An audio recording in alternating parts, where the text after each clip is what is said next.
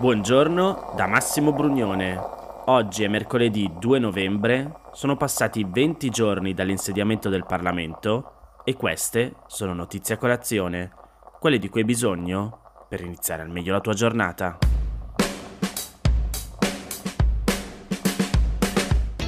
Nella puntata di ieri abbiamo parlato dell'ergastolo ostativo e ho usato un'intervista che avevo fatto a Gerardo Colombo per eh, capire cosa dice la Costituzione rispetto all'ergastolo ostativo. Ci sono altri due argomenti di cui voglio parlare e che inserisco nella puntata di oggi rispetto al primo decreto del primo Consiglio dei Ministri di Giorgia Meloni. Il primo è il cosiddetto intervento fatto sui rave party, mentre il secondo è il ritorno in servizio degli operatori sanitari non vaccinati contro il coronavirus. Ma partiamo appunto da quello che è l'articolo 5 del decreto che dice norme in materia di occupazioni abusive e organizzazione di raduni illegali.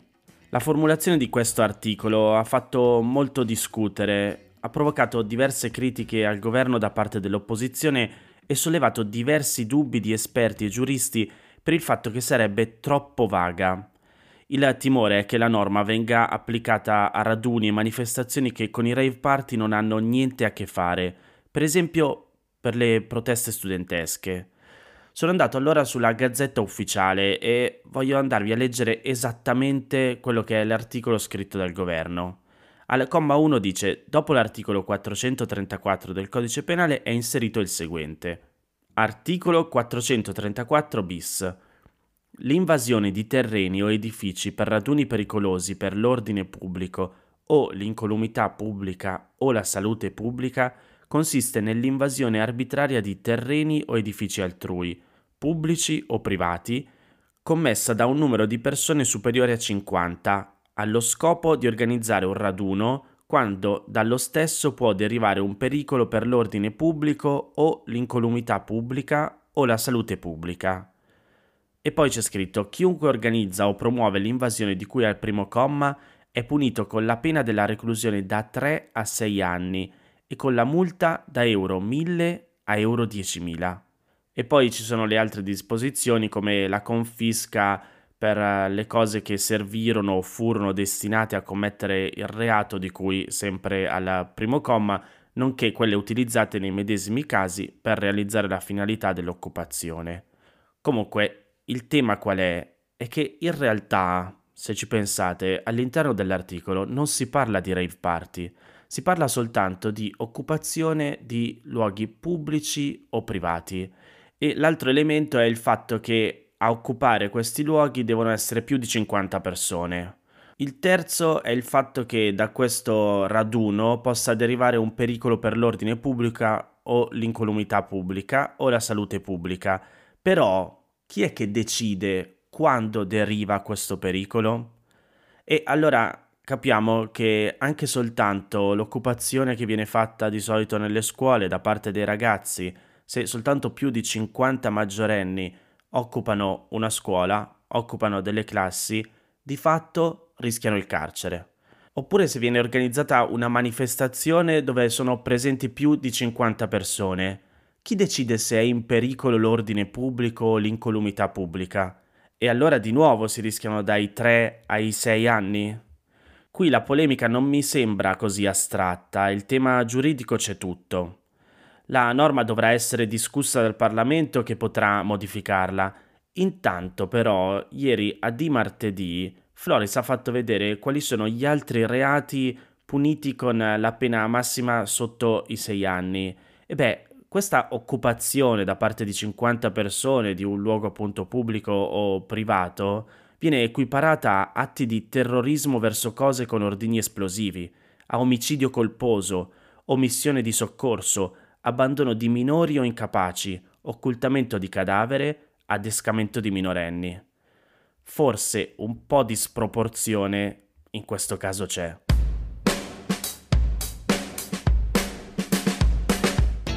Come dicevo prima, tra i primi provvedimenti annunciati lunedì dal governo Meloni c'è la fine dell'obbligo di vaccino contro il coronavirus per il personale delle strutture sanitarie, cioè medici, infermieri e altri lavoratori dei servizi per la salute. il personale sanitario era l'ultima categoria per cui ancora esisteva l'obbligo vaccinale, che sarebbe dovuto scadere il prossimo 31 dicembre. Come spiega il post, invece con la nuova misura è scaduto il 31 ottobre e significa che già da ieri, primo novembre, i sanitari non vaccinati sono potuti tornare a lavoro nelle proprie strutture di appartenenza.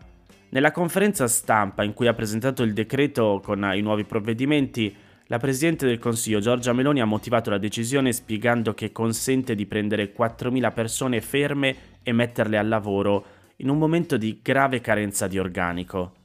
Anche il ministro della Salute Orazio Schillaci ha insistito su questo aspetto, dicendo che il reintegro serve innanzitutto per contrastare proprio la carenza che si registra sul territorio ed evitare di dover ricorrere a medici extracomunitari, sto leggendo tra virgolette, o ai cosiddetti medici a gettone, cioè quelli che vengono chiamati a lavorare temporaneamente per esigenze specifiche che costano molto di più rispetto a quelli già assunti dal sistema sanitario. La decisione ha provocato subito diverse reazioni critiche, non solo da parte di membri dell'opposizione. La mancanza di medici in molte regioni italiane è un problema noto, ne abbiamo parlato anche qui a Notizia Colazione nelle scorse puntate, soprattutto per la mancanza nei pronto soccorsi.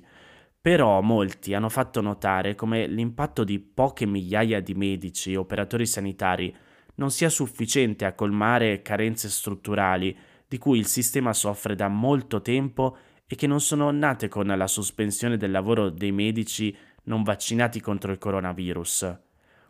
I medici reintegrati in anticipo sarebbero inoltre tornati in servizio fra solo due mesi e al governo Meloni è stato contestato soprattutto che si tratti più che altro di una misura simbolica e propagandistica intenzionata a segnare una discontinuità con il governo precedente, ma che, nella sostanza, cambierà molto poco. Il presidente della Federazione degli Ordini dei Medici, Filippo Anelli, ha detto a Repubblica che questo rientro anticipato non ha nessuna rilevanza dal punto di vista degli organici e che ci si aspetta ben altri provvedimenti dal governo per far crescere gli organici del servizio pubblico. Il Corriere della Sera ha stimato che in Lombardia, una delle regioni con più persone che lavorano negli ospedali, saranno reintegrati 670 tra medici, infermieri e operatori sanitari, che sono pari allo 0,6% del personale complessivo.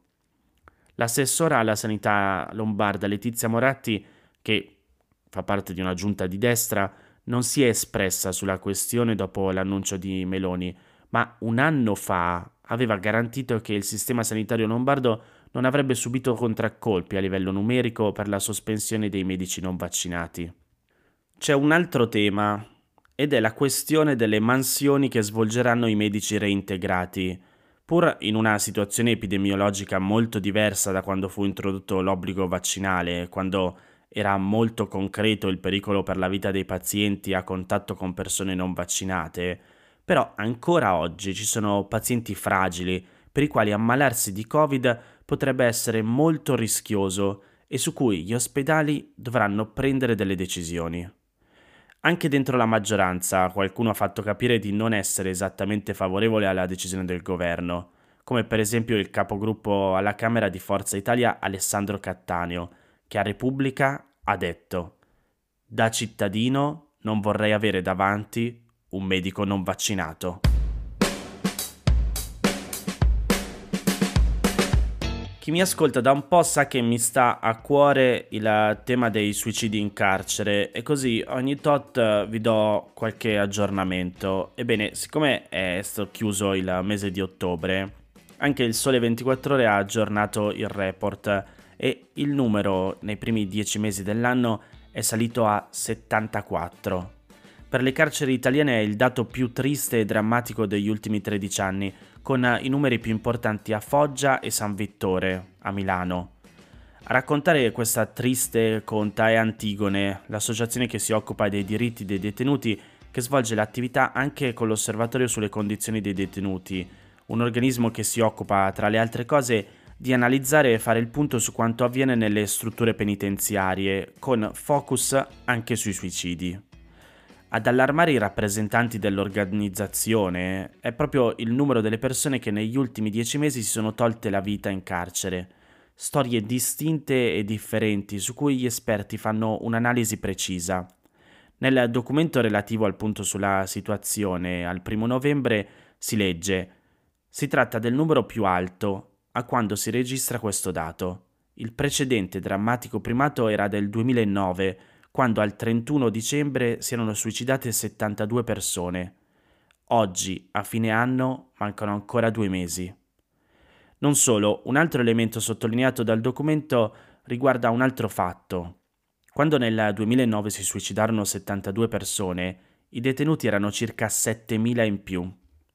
Per valutare il tasso dei suicidi, i rappresentanti dell'associazione hanno preso in considerazione la media dei detenuti, pari a 54.920, e il numero dei 65 decessi avvenuti fino a settembre.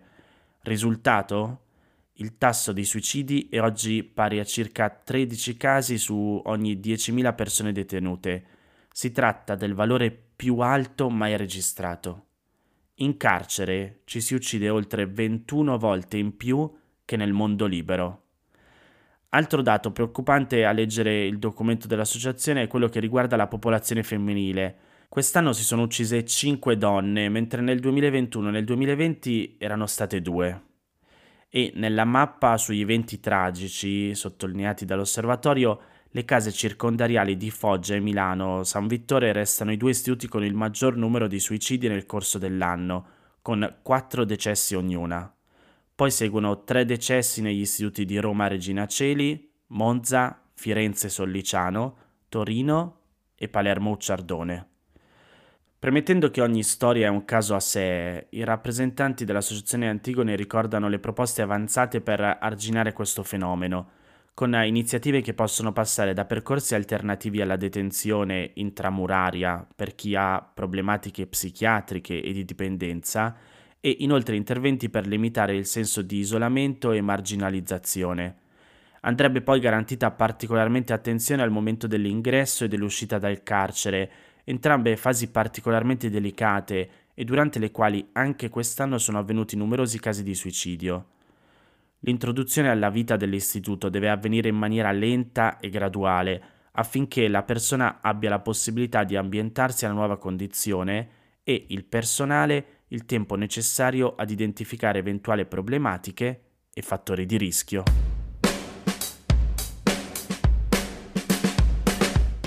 Queste erano le notizie a colazione di oggi. Se ti va di aiutarmi e sostenermi nella produzione di questo podcast, puoi farlo inviandomi un piccolo contributo dal sito www.notiziacolazione.it. Se ti sei perso alcune notizie puoi andare indietro e ascoltare anche quelle dei giorni scorsi e se lo ritieni utile puoi condividere questo podcast inviandolo a qualche amico. È disponibile su tutte le piattaforme audio. Ricordati che se vuoi puoi iscriverti al canale Telegram di Notizie a Colazione per riceverle tutte le mattine direttamente sul tuo smartphone. Oppure mandami il tuo numero di telefono alla email per riceverle via WhatsApp. Ti aspetto domani per iniziare insieme una nuova giornata. Un saluto da Massimo Brugnone.